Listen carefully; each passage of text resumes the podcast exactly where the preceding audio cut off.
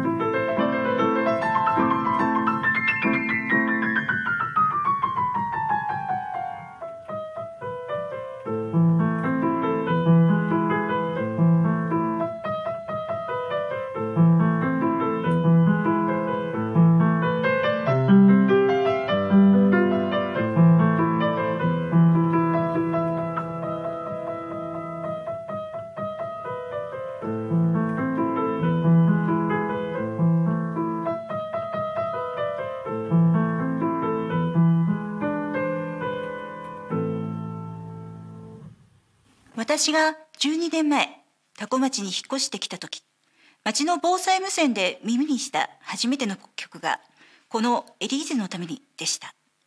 お昼になると多古町では、エリーゼのためにの一節が流れるのです。エリーゼのためにという表題で知られるこの曲の正式名称は、バガテル異端調 WOO59 と言います。バガテルとは小さな作品という意味で、ベートーベンは短めのピアノ曲にバガテルという表題をつけることがありました。なぜこの曲がエリーゼのためにと呼ばれているかというと、ベートーベンが作曲した時の実質の楽譜に、エリーゼのために4月27日、ベートーベンの思い出としてと記されていたという話から、後世このように呼ばれているそうです。このエリーゼという女性が誰なのかということも話題になることも多いです。まだ特定の誰かということは分かっていないようです。新しい説としては2009年6月ドイツの研究者が発表したものでベートーベンの知人の妹でソプラノ歌手エリザベート・レッケルではないかというものです。エリザベートの兄はベートーベンのオペラ出演を通して親交がありその妹のエリザベートとも親しかったそうです。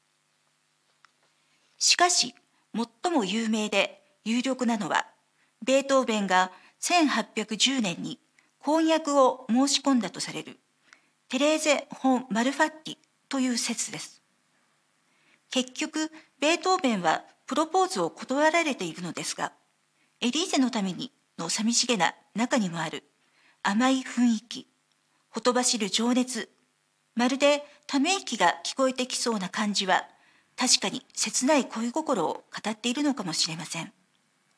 ベートーベンは作曲家であり、ピアニストで音楽教育者でもありました。まだベートーベンの頃は音楽家の仕事もはっきりと作曲家と演奏家というふうに分かれていなかったらしいです。ベートーベンのお弟子さんの中にカール・チェルニーという人がいます。チェルニー南蛮練習曲というとピアノレッスン経験者の方にはおなじみかもしれません。そう、あの練習曲のチェルニーさんです。次回以降、このチェルニーを通していろいろな作曲家の作品に触れたいと思います。タコミン FM の番組を放送後にお楽しみいただけます。聞き逃し配信あります。YouTube でタコミン FM のチャンネルを検索してみてください。ぜひ、チャンネル登録お願いします。それでは、最後までお聴きいただきありがとうございました。ピアノ演奏とお話は、ピアノ教室キャットピアノ猫だよりでした。土曜日15時45分からピアノ猫だよりのピアノのお話でまたお会いしましょう。さようなら。